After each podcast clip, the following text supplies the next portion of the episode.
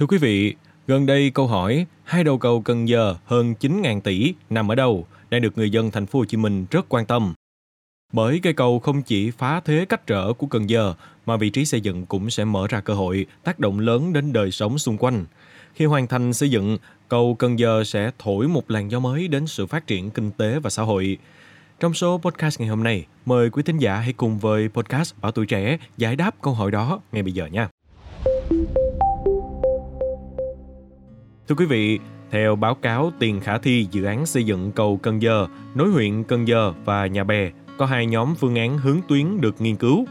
Nhóm phương án đầu tiên là đi theo trục Huỳnh Tấn Phát băng qua sông Xoài Rạp. Cụ thể, ở nhóm phương án thứ nhất, phương án 1 là đường dẫn xuất phát từ đường Huỳnh Tấn Phát đi sát bên chung cư Phú Mỹ Thuận.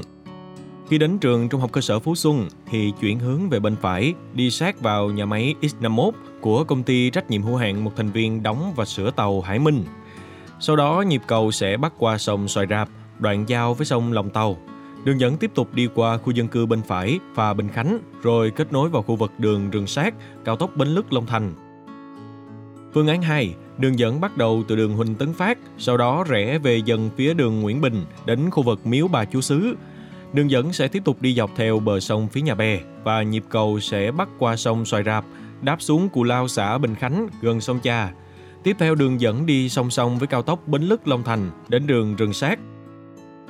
Phương án 3, đường dẫn xuất phát từ đường Huỳnh Tấn Phát đi sát bên chung cư Phú Mỹ Thuận. Khi đến trường trung học cơ sở Phú Xuân thì chuyển dần về bên phải sát miếu bà Châu Đốc 2, đoạn tiếp hướng tuyến đi tương tự phương án 2. Nhóm phương án tiếp theo sẽ đi theo trục đường 15B. Đây là đường 17 trong khu dân cư Phú Xuân với tên gọi là 2A, 4A, 4B. Trong đó, phương án 2A là đường dẫn đi dọc theo đường 15B. Khi đi qua rạch Mương Ngang thì rẽ trái về phía trường Trung học phổ thông Dương Văn Dương và đi tiếp đến miếu bà Chúa Sứ. Từ đây hướng tuyến trùng với phương án 2. Phương án 4A, 4B, đường dẫn đi dọc theo đường 15B, khi qua rạch Mương Ngang thì băng qua đường Nguyễn Bình đến bờ sông Xoài Rạp phía nhà bè. Nhịp cầu được bắt qua sông tại vị trí luồng cong của sông Xoài Rạp, đoạn gần cầu Bình Khánh, cao tốc Bến Lức Long Thành. Khi qua bờ phía Cần Giờ, đường dẫn sẽ đi giữa Cù Lao xã Bình Khánh, tiếp đó tương tự phương án 2A và 3. Điểm khác nhau giữa phương án 4A và 4B là vị trí đường dẫn tại bờ sông phía nhà bè.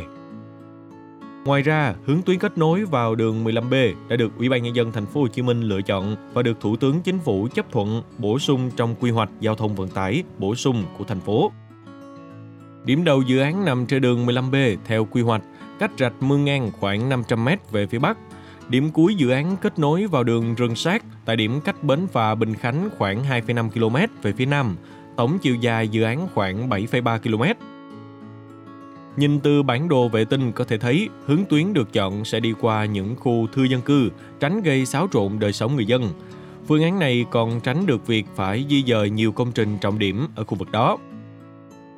Về điều kiện khí tượng thủy văn, nhịp cầu chính đi qua là khu vực luồng cong của sông Xoài Rạp, gần khu vực cầu Bình Khánh, tức khu vực này đã được khảo sát về địa chất và phù hợp với việc xây dựng.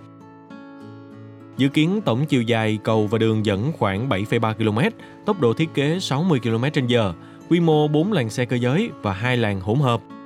Trên toàn tuyến có một trạm thu phí và nhà điều hành với quy mô 10 làn thu phí, 2 làn thô sơ.